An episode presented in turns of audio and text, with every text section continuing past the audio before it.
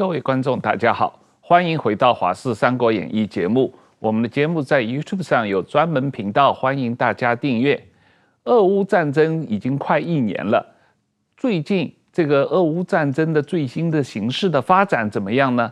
我们特意请了张延廷将军再次来上我们的节目，同大家分析一下俄乌战争过去一年的战况和对战争进程的一个展望，同时也可以讨论一下最近很夯的关于台海战争的一些兵推的呃情况。那张将军你好，主持人好，大家好，呃，石板先生好。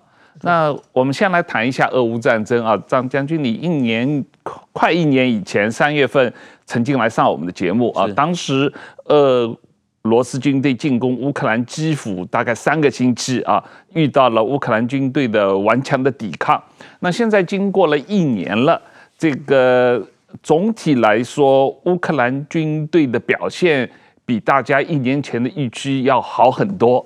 那俄罗斯军队的表现比大家一年前预期要差很多，呃，现在整个战争进入了一个比较僵持的阶段啊，当然也跟冬天的气候有关系了啊。那呃，你怎么看这个一年这个双方战争的情况？总体来说，呃，为什么俄罗斯军队表现啊、呃、远远差于一年前大家的预期？乌克兰军队表现呃好于大家的预期？哎，这个就是俄罗斯轻敌，嗯，他就是想要复制这二零一四年的这个克里米亚模式，好像这个这个摧枯拉朽，就就才俄罗斯的伤亡不到一百人呢，嗯，整个乌克里米亚半岛就拿下来了，嗯，然后他想说就这个可以驾轻就熟，复制到克里米亚的模式，结果没想到他是预估是三到四天就可以把乌克兰屈服了，嗯，所以他是轻敌，他是轻敌的，没想到已打了这样快一年了，从二零二二年的二月。二月二十四号，对，到现在为止，快一下就一年了。对，那轻敌。第二个，我认为乌克兰在情报这一方面做得很好。嗯，其实乌克兰可以做得更好，就是说他战前的部署。你看，乌克兰在这个俄乌战争爆发二月二十四号，他所有的公路桥梁并没有炸毁。嗯，他在这个时间炸毁之后，更迟滞了俄军的攻势。他这一方面没有做，因为他这一方面如果做了，做好了炸毁，做好了战略主角。设施之后，俄罗俄罗斯的这个攻势更会顿挫，嗯，因为因为坦克依赖的是道路，坦克越野能力来讲一般是比较差。二月二十号还是冬天，嗯，他还是要靠重重要的道路来来做攻击，结果没想到他没有炸毁。我以为乌克兰政府当时对于俄罗斯真的动手大规模派军队入侵，实际上是有点不太相信的，对。还有一个就是俄罗斯低估了西方国家，尤其是北大西洋公约组织。当然，乌克兰不是北大公约组织的会员国，嗯，但是这些北大西洋公约组织 NATO 对俄这个乌克兰的支持，哎呦，嗯，超乎俄罗斯的想象，嗯，所以他们不断的武器供应源源不绝，最重要的是情报，嗯，让你俄罗斯它整个的这个大军的行动，嗯，还有它重要的指挥所，还有它的重要的军事部署，都告诉乌克兰。乌克兰军队重重重点打击，也造成俄罗斯在这一方面的军事上的顿挫。嗯，你看它整个在高速公路上，它这整个布局，那个俄罗斯的布局，并要发挥闪击战，但是并没有闪击战的优势布上去。闪击战的时候，造是部队运动要快，他没没有，通通在公路上就受阻了。那这样这个怎么用呢？那你没有办法做平面运补，你空中运补，三度空间的运补怎么没有发挥？没有发挥耶。嗯，那换句话说，俄罗斯在这个整个军事战略上的布局，它有很大的瑕疵，嗯，也低估了乌克兰守土抗俄的决心，嗯，哎，他们这样的继续，大家后后来继续动员，到现在为止，已经当然打了快一年了，嗯，乌克兰总共动员八次，总共总动员，他限制六十岁以下的人出境，现在包括六十岁以下，已经提前向前征召到高中生，十六岁就已经动员了，嗯，所以现在乌克兰。来讲的话，是几乎全国总动员，但是俄罗斯它只动员一次，三十万，三十万，十万先投入，现在还二十万，二十万判断在二零二三年的二月二十号，二十这二十万左右训练已经完成了，嗯，又投入一部分，可能再投入十万进去，嗯，那这样的话对乌克兰来讲，所以乌克兰急的要豹二坦克，要美国的 M1，嗯，这个坦克过来，为什么？因为俄罗斯的攻势，按照西方国家的这种情报，好像又要再次展开了，嗯，那在这一方面，乌克兰要有所备。所以他急得要赶快腾赶快过来，因为所以春天以后，这个俄罗斯对乌克兰的进攻可能会进入第二阶段。对，对，但是这个特别军事行动到现在为止还没有两国还没有相互宣战，嗯，换句话都有所保留，嗯，因为都认为自己并没有完全的把握，如果有完全的把握就宣战，嗯，宣战就要有胜负就要投降，嗯。这个妥协的空间就无条件投降，因为宣战了嘛，嗯、那就这样子。那这样子的话，这个风险非常的大，所以到现在为止，特别军事行动还没到达宣战的程度，但双方死伤已经非常惨重了。嗯嗯，我有看到乌克兰方面的数据，认为他们这个俄罗斯军队的死伤，呃，大概超过十五万哦。这个我不知道这个乌克兰数据到底有多大的可信度，不过这是乌克兰官方的数据。呃，这个呃。从国军的角度，我我不知道。从你你你你观察这个战争的角度，你觉得国军的从俄乌战争的经验教训来看，国军的战略战术会做一些什么相应的调整，或者从这次乌克兰战争中学到什么经验教训？对，我认为国军可以从这次乌克兰战争中啊。呃，学到了很好的这些经验，嗯，尤其这些战死战力都可以。我们看那个，尤其是那个亚速钢铁厂，一个钢铁厂守八十二天，嗯，俄国的火力那么强大，它的这些这些重炮、火箭，你看它可以守八十二天呢，只是个钢铁亚速钢铁厂而已，而且靠的是亚速海，嗯，你这个样子，换句话说，在乌克兰在它的守土还有它地下化，嗯，在这方面的这个。坚固阵地的这种固守，它有它的一个条件呢，才会这样，这都值得我们来守。但是到现在为止，俄乌双方，我们先来看，嗯，整个来看，从第三者来看比较客观，嗯，现在俄罗斯的阵亡人数，嗯，一万八千四百人，不到一万，只是俄罗斯官方的数字，哎，这不是俄罗斯官方数字，这是第三方的数字。OK，第三方数字。然后俄罗斯目前这个战就是受伤的，还有残废的人，嗯，四万五千多人，嗯，这是俄罗斯。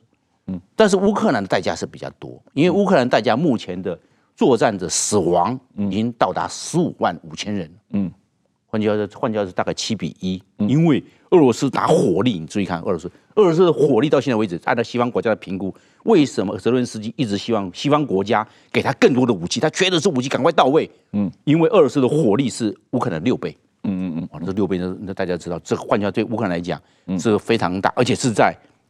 乌克兰的家园在那打，嗯嗯，那现在乌克兰的损失死亡的是十五万多人，不到十六万，嗯，但是他这个残废跟重伤的总共是超过二十四万人，嗯，所以对乌克兰来讲是损失是相对的重，而且乌克兰到现在为止已经没有战机，没有坦克了，所以极希望国家不管是豹二或 MIA One，或者是 F 十六，甚至其他替代的机种，赶快给他，嗯嗯，因为他缺的是这两项，因为春季攻势将来就要开始了，俄罗斯的。在二月二十四号，又又是第二，刚才主持人所讲的第二阶段的这种攻势，所以对乌克兰来讲，目前缺的是人，缺的是火力，嗯，因为俄罗斯拿火力做涵盖，所以这是算是火力。让俄罗斯来讲，火力取代人力，嗯，那对乌克兰来讲，它是以阵地战、固守战，嗯，来做来做它的战略的一种缓冲，嗯，那我们可以讲，现在双方的死亡地带，嗯，就在西顿巴斯。嗯嗯嗯，那西顿巴斯是死亡，双方的双方的争夺在西顿巴斯。嗯，那顿巴斯这个地区，换句话说，这个这个我们可以料到，将来是决战点在这个地方。嗯，那那现在乌克兰要怎么去应变？我认为这两个该赶快到位。另外一个最好的状况，嗯，西方国家不是光只出武器，嗯，因为这些它有乌克兰两个限制。第一个，你这个武器刚赶快给我，赶快给我之后，我要训练。对我训练越成熟，训练越久，我越成熟，越能够发挥火力，对，越越能够到位。因为坦克，你如果是新手，你发挥的可能只能发挥到百分之三十到百分之五十，没办法发挥到百分之百。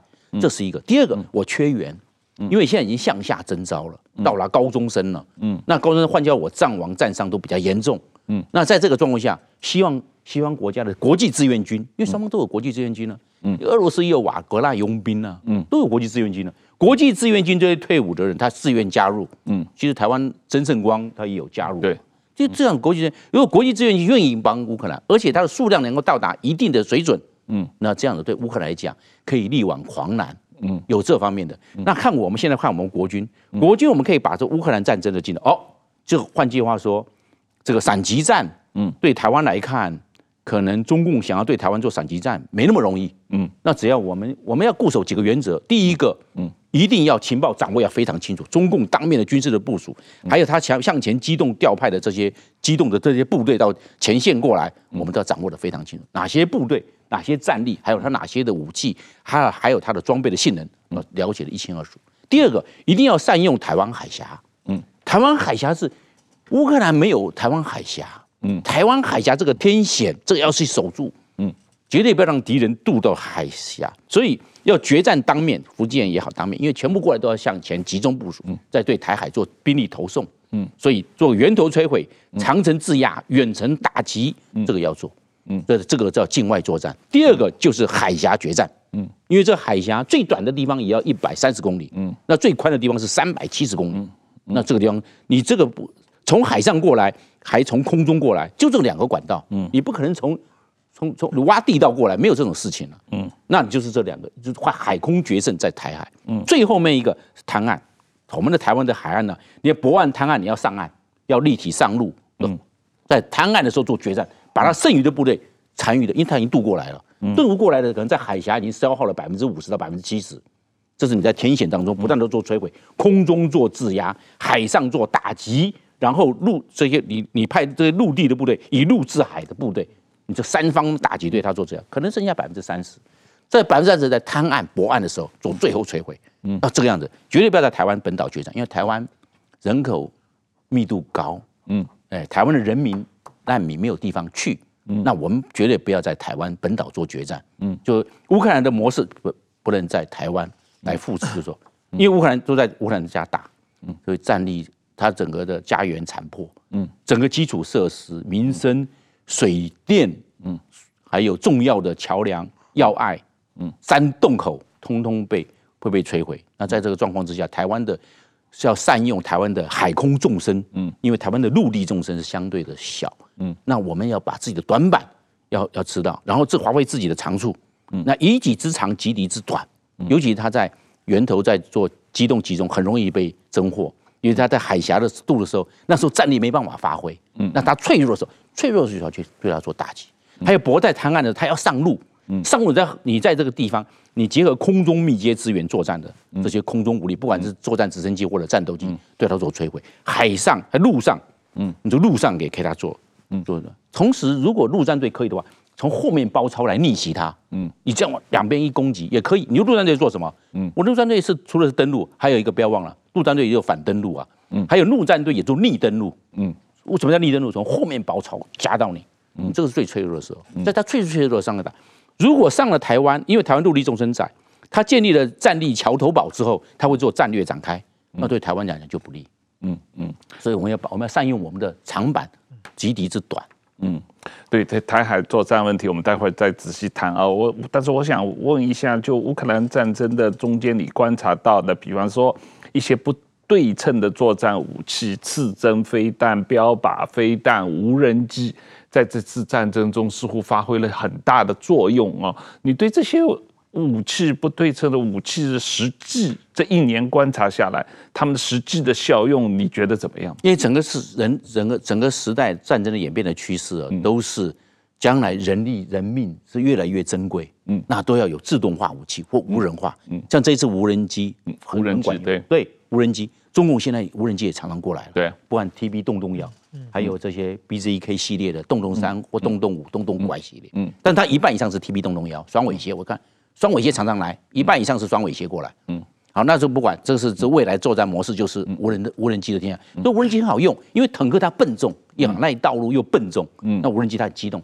它不受地障的影响，嗯，你地障，我我在空中哪有这些地障地貌的地，不会对我来讲没有，喂，我到处飞，而且我们知道这些它是高纬度，高速纬度属于高压带，高压带天气能见度很棒，那能见很棒，那刚好还适合无人机来飞行呢，嗯，是这个样子哦，还包括天候地理的特性，嗯，那刚好了，那就像土耳其，嗯，来要买那个无人机，当然后来有有消耗完毕，但是对坦克很好用，嗯，所以。乌克兰摧毁了俄罗斯的坦克部队，将近九千辆，不，将近九百辆，那不得了嘛？那换句话说，俄罗斯它最两个长处最棒的，第一个是坦克部队，第二个是火炮，对，那这是重炮，它重炮一直在轰击到乌克兰，你看它重炮还还还打的是温压弹，那个那个温压弹，那个那个温度两千七百度，嗯，那那那个人都会受不了哎，嗯，还有铝热弹，嗯，也是一样，那一撒撒到人身上，那是不了非常痛苦的，嗯，所以你看这个换句话说，在俄罗斯在火力方面，他是非常重视火，所以变成火力取代人力，嗯，无人机取代有人机，你看乌克兰它战争的模式已经变了，嗯，石器时代结束，并不是因为没有石头了，嗯，而是科技进步了，嗯。那现在整个整个的这个战场的模式已经变了。那我们看哦，它的变化怎怎么样了？哦，朝向无人化，朝向自动化，也朝向这个无人 UAV 化。好，那我们要朝这方面去建。嗯，因为将来战场是这个样子，我们要朝这方面，而不是按照以前的呃买好大笨重坦克的。台湾你那么多的大甲溪啊，这些西罗河啊，这些大汉溪那么多坦克，哎，坦克到时候没办法动。嗯，因为依赖非常仰赖道路。台湾的余温又那么多。嗯。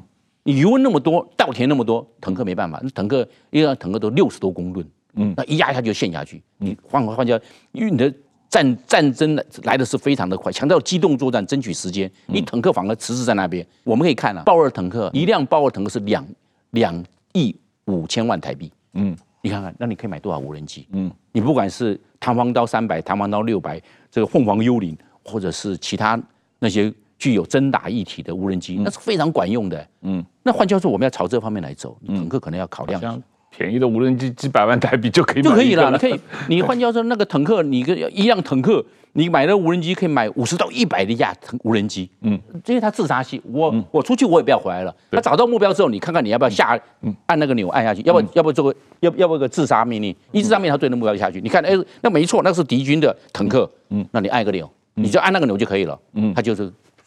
跟他就跟神风特工队一样，嗯跟他就撞上去了。但是上面是他挂的是炸弹。嗯，那整个这样子，那哎，那我这样子，我一个可能不行。嗯，那我挂的是穿穿甲弹，我两架就把你摧毁。啊，嗯。两架无人机，行当加起来最好的，嗯，你总共四百万，一个两百万，两个四百万，就摧毁了两亿五千万台币。我们拿台币来算，嗯，那是不是本小效高，事半功倍？嗯，这最最好的利器啊。嗯，而且讲过了，不受天候限制，因为它。它是只在空中飞，你说现在那个是是是那个有前面有高山有有什么阻隔，那没问题啊。它无人机它是它是很，而且无人机它可以机动。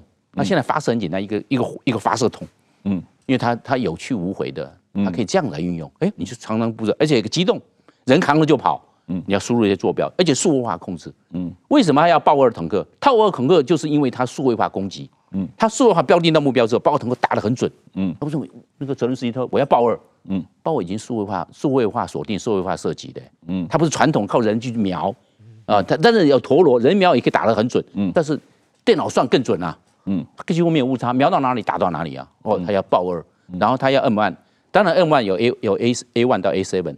嗯，那看他美国给哪，我说美国会不会给前面的序列先消耗。比较旧的，当然，你俄罗斯军队在这次战争中有有看到报道说，对乌克兰发射了上千枚飞弹啊，对，而且其中一开始当然主要是打军事目标，但是后面几个月主要打的是民用商业目标啊，大家看到很多商场也都被炸了这种，那。但是实际上效果很有限嘛，这个并没有摧毁乌克兰人的抵抗的意志嘛。那所以我们有看到胡锡进说，他要发动中共要发动台海战争的时候，他要有能力一天之内对台湾发一万枚飞弹啊，这个。这这是不是中共学到的经验？说这个一千枚飞弹打了一年多没什么效果，以后要有能力对台湾一天之内发一万枚飞弹。这个这个不是夸大其词，也不用钱了。这个可以很清楚。那个时候一脉飞弹，你用这个一脉飞弹，你你根本就不用去打台湾了嘛，你就把俄罗斯都消灭了，把美国都消灭了嘛。你这样子对不对？这个这是夸大其词了。我认为整个战术战法就是很多东西都要精准定位、精准打击。嗯，当然呢，如果要靠吹牛，大家都可以这个这个韩信点兵，多多益善，都可以都可以在那边这个纸上谈兵嘛，变成这样。然后认为中共在这台湾这一方面，他往往会低估。嗯，你看看俄罗斯的这些将军，都是拍了胸脯，三到四年就可以把俄乌克兰拿下来，结果打到一年，嗯，变成死老兵皮。对，那呃，中共的这些军官也可以讲，打台湾很简单呐，没想到一打台湾之后，还知道。当家之苦啊，嗯，要跨越台海，没想到会那么多的抵抗，台湾还有那么多的后续的动员出来，国际上没想到国际对台湾的声援，没想到会那么的高。嗯，哟，但是完全出乎意料。那这样子容易发动战争，很难结束战争。嗯，你看现在俄乌双方都想结束战争，俄罗斯希望要谈判呐，然后按照目前的现况做谈判。他讲就就现况，那是占领区就是他的啦。嗯，他讲，但乌克兰怎么可能接受嘛？嗯，你要恢复到原状。嗯，克里米亚要还回来的谈判，一个维持现状谈判，一个是恢复原状谈判。这两个都永远都不拢嘛，而且它的代价不断的升高，因为双方的伤亡，双方所付出的这些军费一直不断垫高。那你这样子造成彼此之间的共识根本是南辕北辙，不可能的。嗯，所以发动战争容易啊，结束战争非常非常困难。嗯，那往往啊，这些军头们很很多事情都过度乐观，为什么？这表示他的绩效，表示他的信心。嗯，但是这些军头们往往都是信心超过能力，你能力根本没那么高。你们能力只有二十分，但是都讲到一百，嗯，这就是这样子夸大其词。那这样子，那你夸大其词造成状况之下，会造成战略误判。嗯，很多就跟这次普京一样，很可以摧枯拉朽，轻易复制克里亚模式、克里米亚模式，结果没想到打到一年，自己也这个损失惨重。嗯，那照这种状况，那还有收摊没办法收摊呢。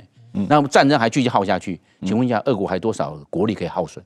当然，乌克兰战力残破，嗯，这个满目疮痍，百废待举。嗯，但是问题是，你俄罗斯也没有，我们讲到不战而屈人之兵啊，全军破敌啊，你统统没有达到，嗯，对不对？这个兵凶战危嘛，你俄罗斯将来会变成怎么样？按你俄罗斯本来从一等强国、军事强国打成二流国家了，嗯，这很清楚的嘛，嗯，那换句话说，这个起战容易啊，嗯，但是收战难啊，那这个这个这个状况非常的清楚。那如果这样打下去，我认为俄罗斯将来其他国家买不买他的账？嗯，你看他的本来的他的军火的这个外销是是全占着全世界第二名，仅次于美国。那现在不要讲这是第四，可能连五名都排不进去了。那他没有军火外销，对，他没有，只要用了。对，那为什么他就算他将来打完也没人买他的？对，你看印度会不会买他的？你都他可能晶片不够啊，他要做军火的晶片不够。对，他变成这个样子。那换句话说，不是光是军事上的失利，也包括其他经济的经济的调整，尤其是。国际外交上对俄罗斯的这种制裁，也包括我们讲到了这些金融制裁，都对俄罗斯产生很大的影响。对，换句话，它的整个整个国运中衰。嗯，一个发动一场战争，换句话，战争是个两面刃呢。嗯，你没有打好，那他当那我们讲到的他这些当初的这些军头们怎么样跟普京所讲？嗯，完全是出乎意料。好，不断的挣钱换将。嗯，又换了这个我们讲这个叙利那个叙利亚屠夫。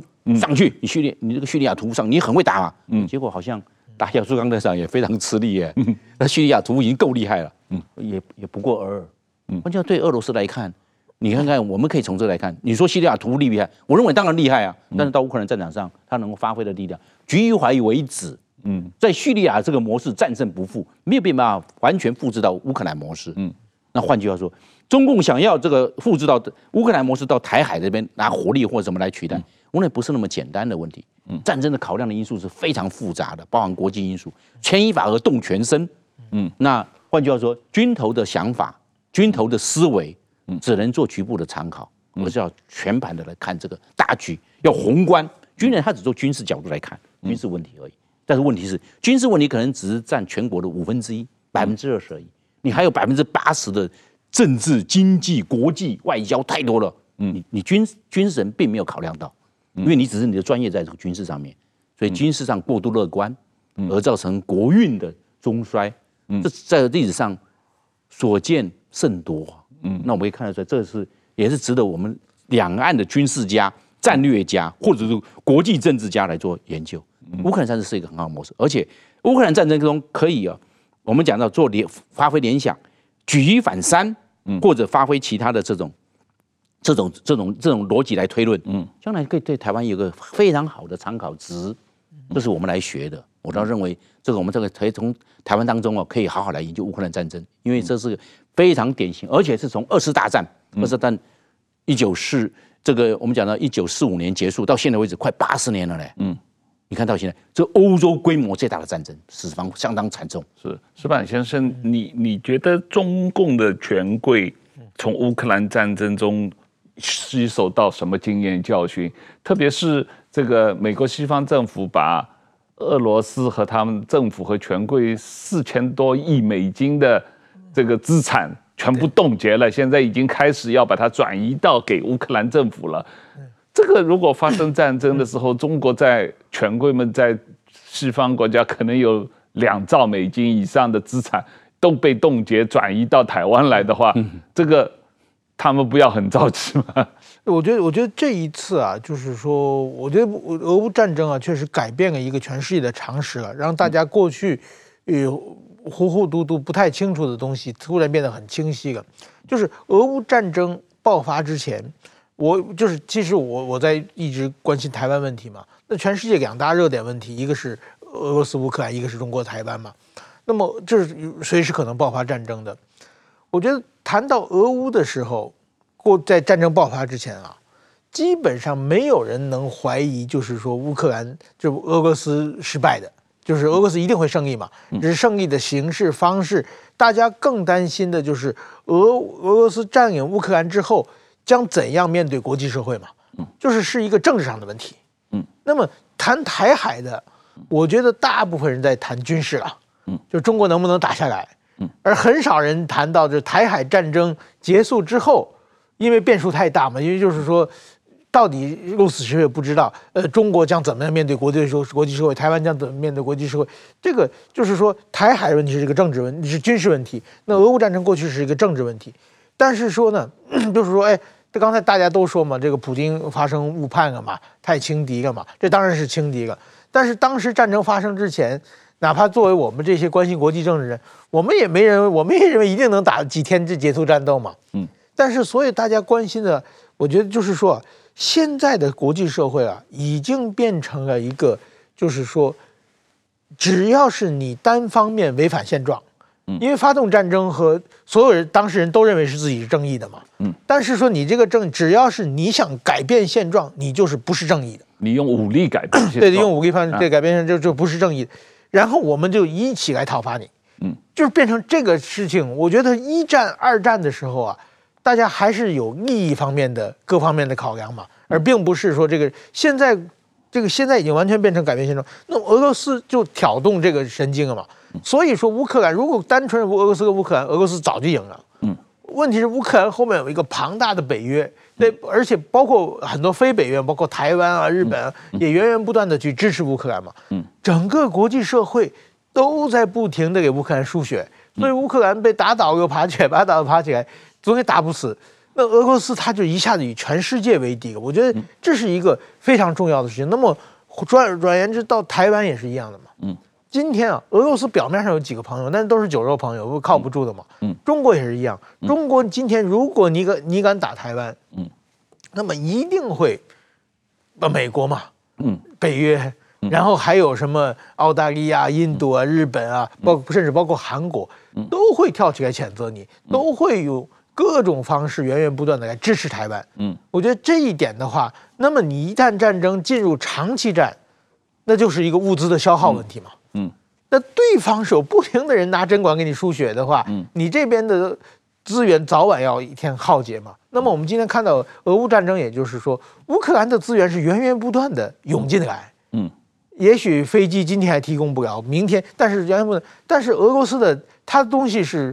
过一天少一个，吃一个少一个嘛。嗯，偶尔的花钱从也许从伊朗、从那个北韩能拿到一点点东西，但是那个是相当有限的嘛。嗯，所以说这种一旦耗下去的，俄罗斯一定会会被拖垮的嘛。嗯，就是，但是我们想，台湾海峡也一定这，我就是说，希望习近平他们的团队能够看到这一点。嗯，那么如果说他们总结战争之啊，那个普京太轻敌了，我们这次重视一点。就可以准备的好一点，对，我觉得准备的好一点。对，我觉得绝对不是这么一个问题了。就是说，这个问题只要全世界，当然重更重要的还是乌克兰有抵抗的意志嘛。嗯，如果乌克兰第一天泽连斯基跑逃跑了，乌克兰垮掉了，那个全世界想帮你没得帮嘛。嗯，所以说我觉得台湾从这一点就是说，只要台湾说我有抵抗的意志，习近平就看到了啊，他想抵抗，只要他一抵抗，陷入长长期战的话，那么我们就拖不起。我觉得这一点是非常非常重要。所以台湾向要全世界显示我们坚决不投降，你如果胆打打打过来，我们一定抵抵抗到底。这种姿势才是最重要的避战的方式。嗯，对。张将军，我们再多讨论一下，就是习近平可能在什么情况下对台湾动武啊？那我个人看法，当然这这两天美国什么将空军的将军也有他的看法，胡锡进也有他的看法，各各方面看法很多啊。我个人看法是有三种可能性，一个是习近平在内政上碰到了大的问题，党内斗争碰到了大的问题，所以决定对台动武。转移矛盾啊，这是一种狗急跳墙式的情况。这种情况，台湾说老实话很难防范，因为这是他内部问题造成的啊。那第二种情况就是习近平对台湾的统战渗透非常成功，或者他自己认为非常成功。台湾从上到下，从总统到司令，呃，军队司令都。由投降派控制啊，就像一九四九年解放军渡长江的时候，当时本来说长江天险啊，可是从李宗仁代总统到这个江阴炮台的指挥官全部被渗透了啊。那这样的话，这个解放军一下子就渡江了，没有真正受到抵抗啊。那第三一种情况就是美国送出了一个呃不会出兵的错误信息。这个信息，我认为这次乌克兰战争也发生了，韩战是一个情况啊。我觉得如果这一次在俄罗斯动武之前，拜登总统没有明确的说美国不会派兵参战的话，可能普京会犹豫。可是因为拜登总统有公开说美国不会派兵，所以普京就觉得，哎，美国不会帮乌克兰啊。我觉得这是造成普京误判的一个重要原因。所以美国也吸取了教训，拜登一再公开的讲，如果中国打台湾，美国一定派兵，一定会支援啊！我觉得这是美国在吸取这个乌克兰战争的教训啊。呃，从这种三种情况，这是我个人的看法啊。在这种情况下，台湾的政府和国军可以做什么来防止习近平误判？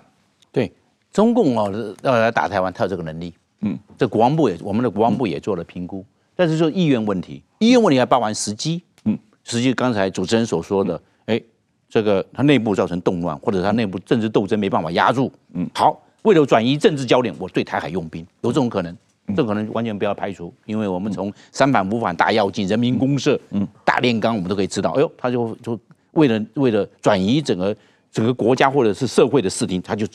对外对对这个就一就动物这一方面，嗯、我认为当年一九六九年珍珠岛事件，珍珠就是珍宝珍宝岛事件，就是跟这个有关系，毛泽东转移矛盾的一种办法啊。对，那时候刚好也是这个我们讲到文化大革命的时候，他刚好是转移嘛，早打早打大打打核战，嗯，他那时候还做出二十枚核原子弹，嗯，他就这样讲哦，打核战。你才做二十枚，嗯，因为它是一，它是一九六四年十月十六号核爆成功嘛，对，那现在讲到是一九六九年去，六九年。是这个样子。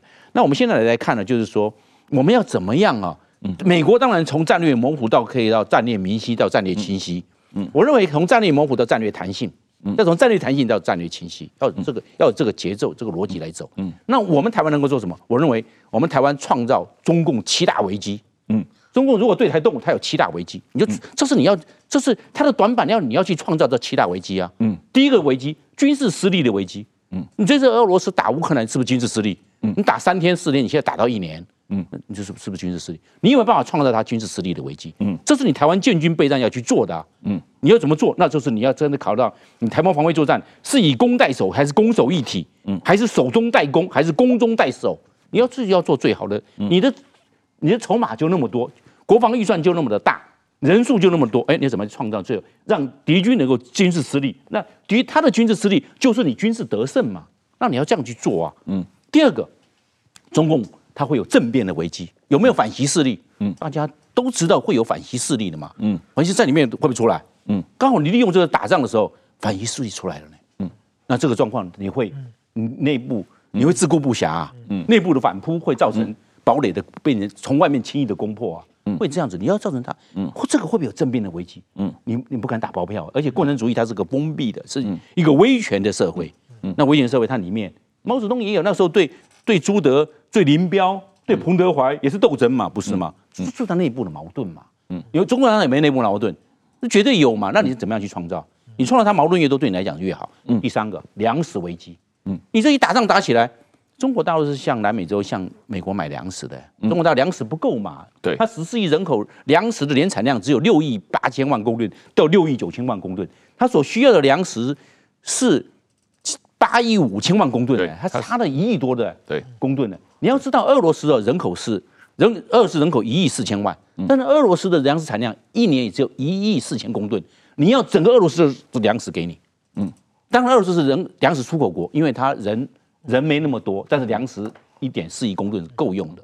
以前乌克兰是最大的农业对农业生产国，它是三大黑土地带之一嘛，对，这个它的它的黑麦跟小麦它是盛产。中国是世界上最大的粮食进口国，进口国，对，它把你粮食掐住怎么样？中国大陆粮食自自给率不到百分之八十，对，就将近百分之八十，我算你百分之八，你百分之二十被掐住，你知道知道填不了不止社会动乱，嗯，粮食民以食为天嘛，你国以民为主啊，嗯，你吃不饱肚子会造成动乱的嘛，嗯，这是非常清楚。粮食为第四个能源危机，对。中国大陆不仅是粮食最大进口国，也是能源最大进口国。是，跟跟被美国如果掐住了，对，一个石油来源国，石油国的石石油国的财务跟你压住；第二个运输线把你压住。对，你两条线在这边被压住怎么办？嗯，你压住一条线就不得了了，你压住源头，石油出口跟你压住。嗯，因为美国是全世界其实石油最大出产国是美国，但是美国因为人多，三亿三千两百万，他用的最多。所以是这个样子，但是美国有发挥它国际，把你能源压住。嗯，好，我能源源头压不住，我压你交通线。嗯，海上交通线现在还是海上交通线为主。当然，它从缅甸还有从那个巴基斯坦，它有一个路路，还当然跟俄罗斯也有。但是问题是，那个那个是一部分，它是它能源是多管道，所以我压你几个重要管道。我中东是最大管道，给你压住。是你这个能源危机是不是来了？我认为这是第四个，第五个，嗯，会有分裂的危机。嗯，你看看经过战争呢，嗯，都是战争造成南北越。嗯。战争也造成南北韩，战争，二战也造成了南东西德，嗯，战争也造成了南也门跟北也门，嗯，那我给你分裂成五个，嗯，让你五个永远互相制衡，有没有这种可能？嗯，分裂的危机不要让西方国家会不会出手？这个当然大家都不会讲，但是会有这种危机。战争不是造成你南北韩的对峙到现在为止已经七十年了，嗯，那不是吗？这不是历史阴间不远吗？这是分裂的危机，嗯，那再来我们可以知道是经济的危机，它一一定在经济上给你掐住。刚才。是吧？有讲两兆，我跟你掐在你那边，那是你四十二年改革开放的成果，嗯，那是你的外汇存底，我跟你掐住，嗯，你怎么办？嗯，就跟俄罗斯一样，复制，嗯，我跟你掐住，嗯，一掐住之后，你的四十二年付诸东流啊，嗯，那这个怎么办呢？是不是所谓的分期？好，你应该创造其他货币，那我现在把你这个所有的外汇把你冻结，你不是完蛋？嗯，第七个危机是国际制裁，嗯，我们现在可以知道这些国际制裁对俄罗斯的国际的制裁，也让俄罗斯你看看他。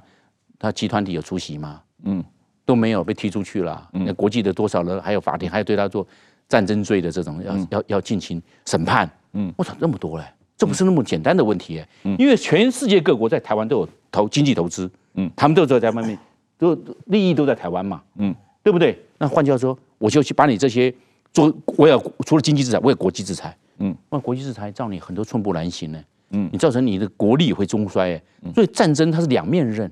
你七大危机怎么样去解决？从能源到粮食到分裂到政变，还有我们所讲到的这些这些经济，就是我们讲的，就是你的金融被制裁了啦，你的外汇存底了。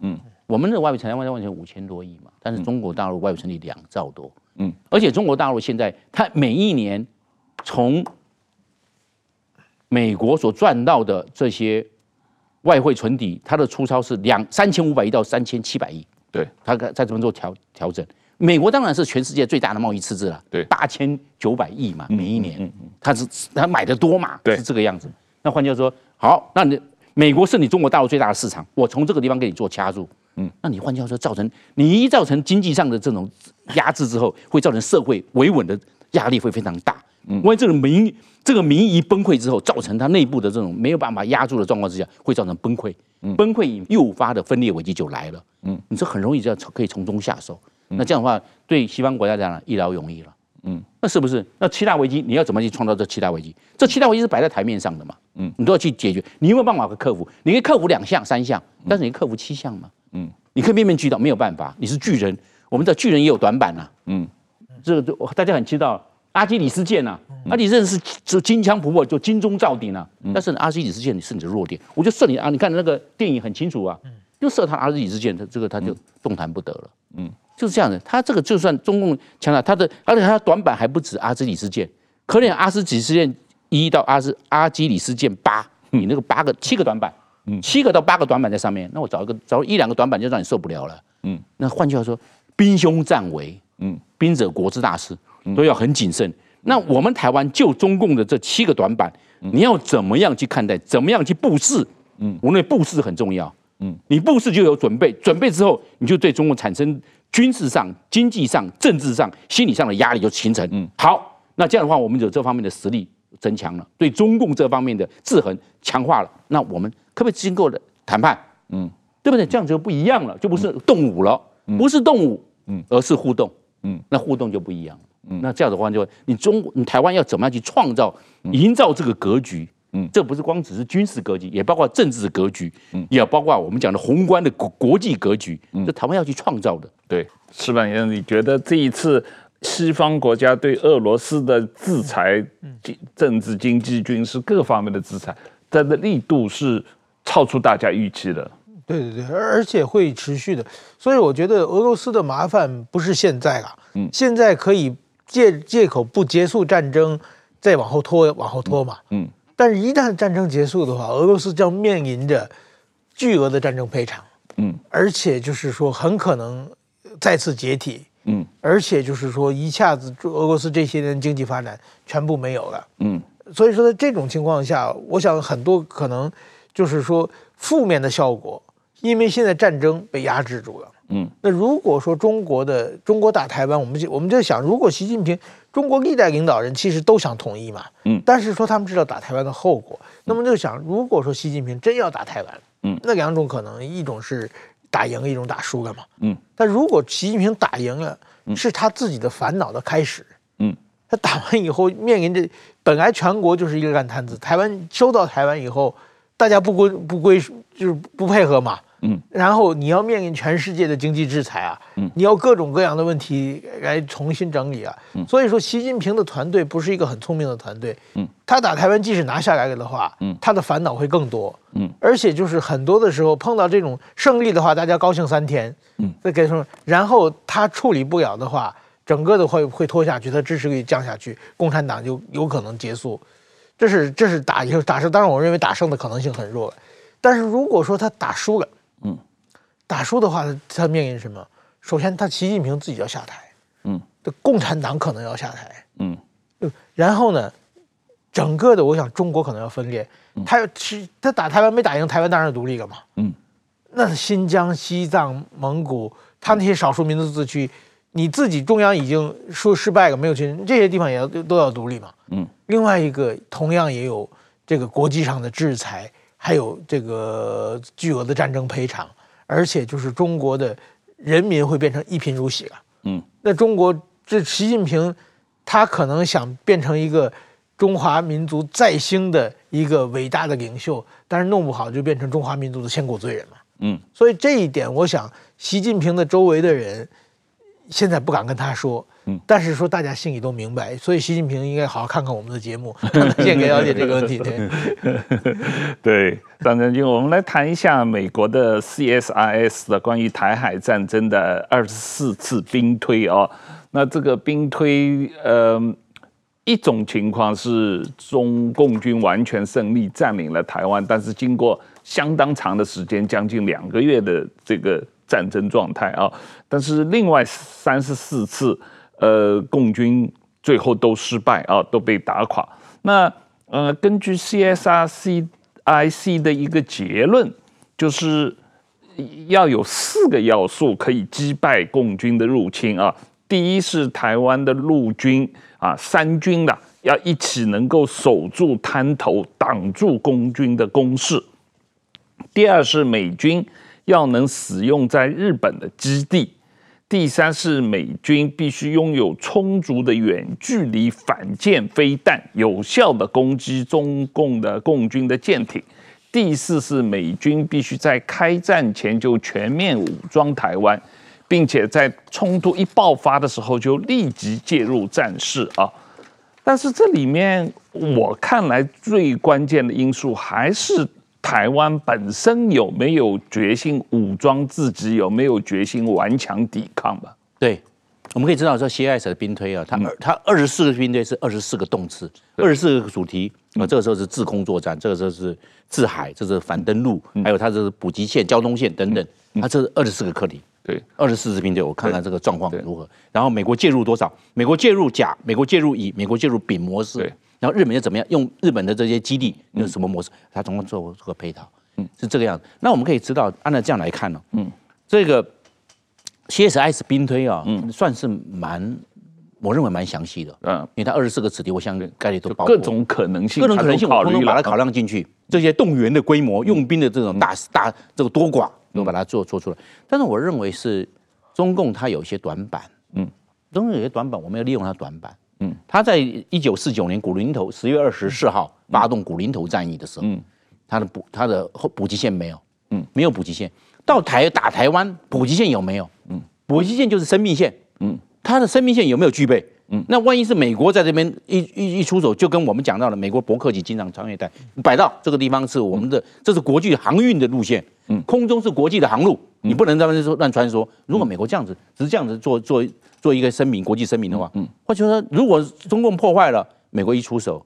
那换句话说，中共的补给线没了，这补给线没有，生命线就没有。你知道台湾，你只能在那边独立作战，嗯，那独立作战，你你弹尽援绝怎么办？嗯，你就就地投降了，束手无策啊，嗯，一定是这个样子。所以我们可以看出，它的短板是蛮多的，嗯。第二个短板，中国没从来没有实战经验，嗯，那大家纸上谈兵嘛。嗯，纸上谈兵，大家可以天方夜谭嘛。嗯，那天马行空，无所不说啊。嗯，那你这样子也不对啊。你要实战，你要印证一场。嗯，你要在朱日和来印证，还是要在鼎新营区、鼎新演训场做印证？嗯，那是大规模的，那不一样。你要整个要复制一次。嗯，你看美国经常啊，这些北方演习、利剑演习啊，还有这个反登陆、登陆作战啊，嗯，这个抢滩，哎，美国是经常在做演习。而美国实战经验很多啊，从韩战、越战、乌克兰战战争，呃，这个伊拉克战争打了两次，美国不停在打仗。对，美国不仅在，它有实战经验，而美国还是还有一个贴近实战的演习，经常贴近实战。嗯，那中共是纸上谈兵的，嗯，这个机会多。那他，我认为他大，他有他有小规模演习，他在渤海也好，黄海也好，朱日和也好。或或者在在新疆的鼎新演训场也好，嗯，或者是三丹演训场，嗯，或者是在青铜峡演习场，嗯，他也这样做。但是我认为都是小规模，嗯，并没有全大规模，因为对台作战绝对是大规模，嗯，就好像在诺曼底登陆这个状况。因为为什么？因为这个国军二十万大军，再加上动员下来的二十万四十万大军的严阵以待，嗯，还有海空海峡这种天险天险，你怎么样去克服？嗯，这个换句话，你要大规模，整个要演习过一次。嗯，所以在二战，我们看二战的在诺曼底登陆的时候，嗯，到诺曼底的前一天，嗯，那个他们还跟希特勒报告，不可以在诺曼底登陆，还是在加莱，嗯，在加莱地登陆。诺曼底原来是佯动的，牵制的部队上来，嗯，还是在加莱，守到加莱就对了。嗯，他到最后面一天的时候还不知道，人家已经在六月六号就要登陆的地点就是在诺诺曼底。嗯，是这个样子。换句话说，情报战的好重要哎。嗯。那换句话说，中国有没有这方面的，有没有这方面的这种大大规模的演习？我们知道那个艾森豪将军，他那时候一直在加来，他在加莱地做舰轰，一直不断的轰，就是我就是要加来登陆，结果欺敌成功，结果重心冲转移到加来，诺曼底反而是比较空虚，所以诺曼底，嗯，盟军的战损超乎艾森豪的想象的低，嗯，只是到达两成啊，不不不战损是十一十个人阵亡，一百个阵亡，结果只有两个人阵亡。嗯，这个我说就怎么这样子？因为为什么整个被起底成功？嗯，那中共有没有在这方面做？我认为没有哎。换句话说，整个然后介入的程度，美国介入，日本介入，澳大利亚介入，或者是欧洲国家的这个这个一介入之后，整个状况是非常复杂。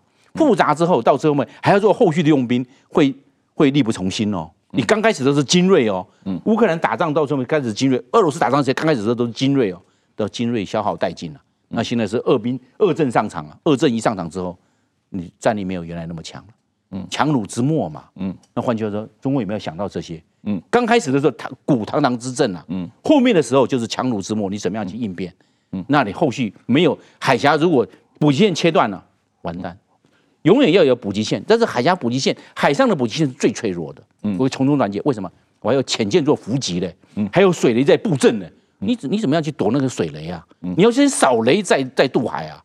那你没办法。好，你就算扫雷了，潜舰你没办法扫，潜舰在下面呢，伏击你，他这个地方做狙击杀，那你怎么办？嗯，好，这个方面上面还空中还有无人机，那对你来讲，对中国来讲，这个战况是非常复杂。不是啊，我渡海就渡海了，好像如入无人之境，好像敌人没有没有设防，嗯，好像大家都在睡觉。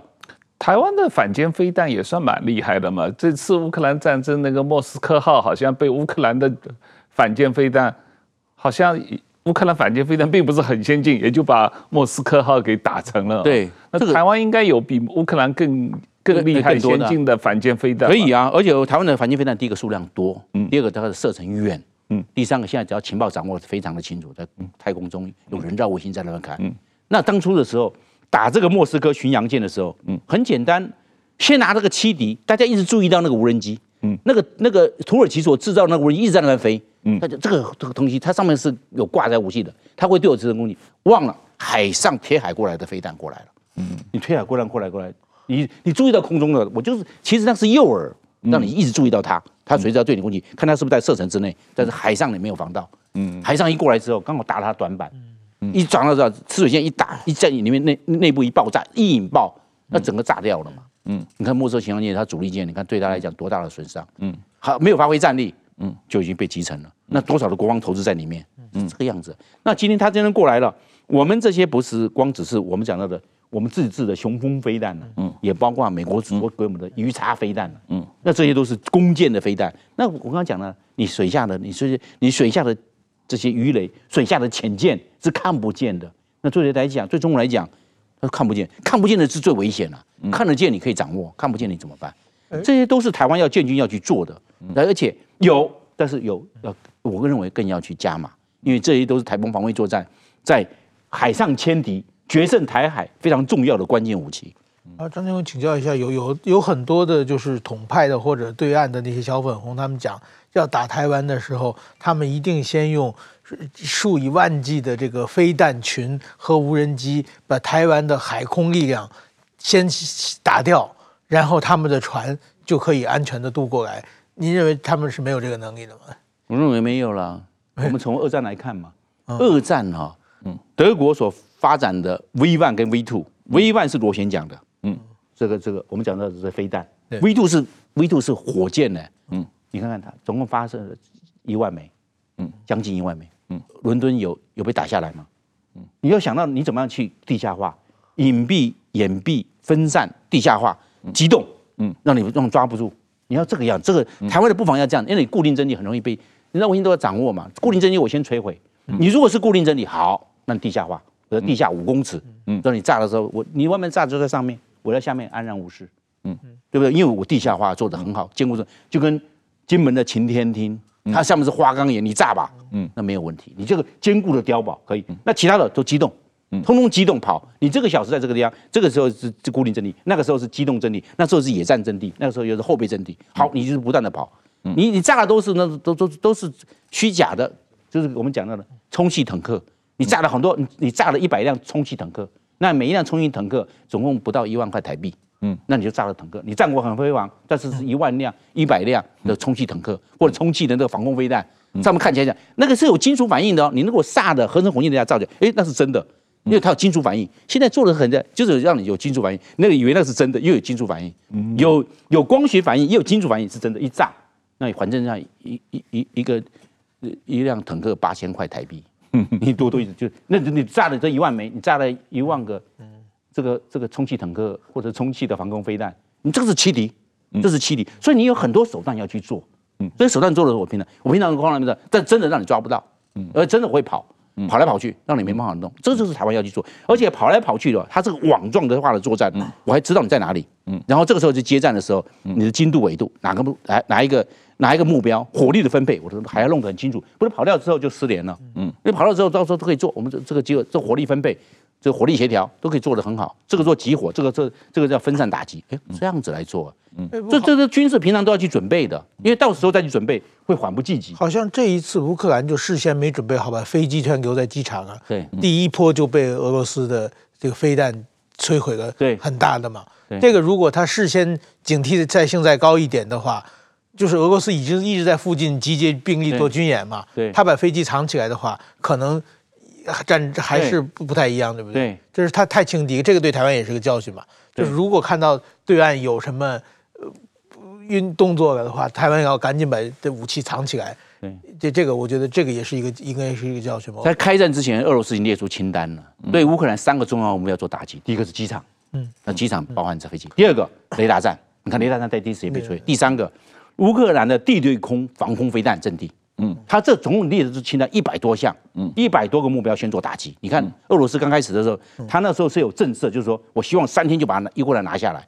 嗯，他就他现在强调这这三个刚好都是制空权。地对空飞弹是制空，嗯，飞机的话是制空跟防空跟反制也是空，嗯，那雷达雷达是眼睛是耳目，我把他要把它打瞎，所以也是制空。嗯，他这有先拿空权。你看那俄罗斯，他是讲清单，说第一波就是打这个。嗯，中共将来在台湾也是会这样，打雷达站，雷达是一定打。嗯，什么呢？是长城雷达站，还有这些固定雷达站先打。机动没办法，他跑来跑去。嗯，怎么打？你现在打的时候，他已经跑到那个地方去了。嗯，你就打不到。嗯，另外一个就是讲到我们的这些防空飞弹也是可以跑啊。嗯，所以是收装的列装，马马上布阵，布阵完毕之后马上列装。你几个多选几个阵地。嗯，你台湾的这荒山片野蛮多的，你可以这么来做。嗯，让让战力是分散屯熟，分散风险，战力保存，战力防护要先做好。嗯，让他捉不到。嗯，动于九天之上嘛，藏于九地之下嘛。那藏于九地之下不是坚固化、地下化？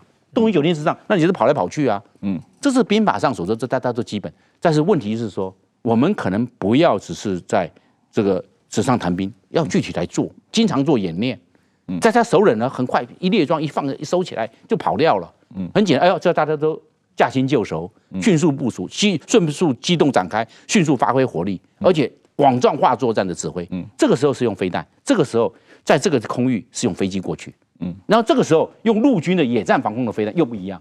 哎，你要这个样来搭配，这才是台风防御作战最好的。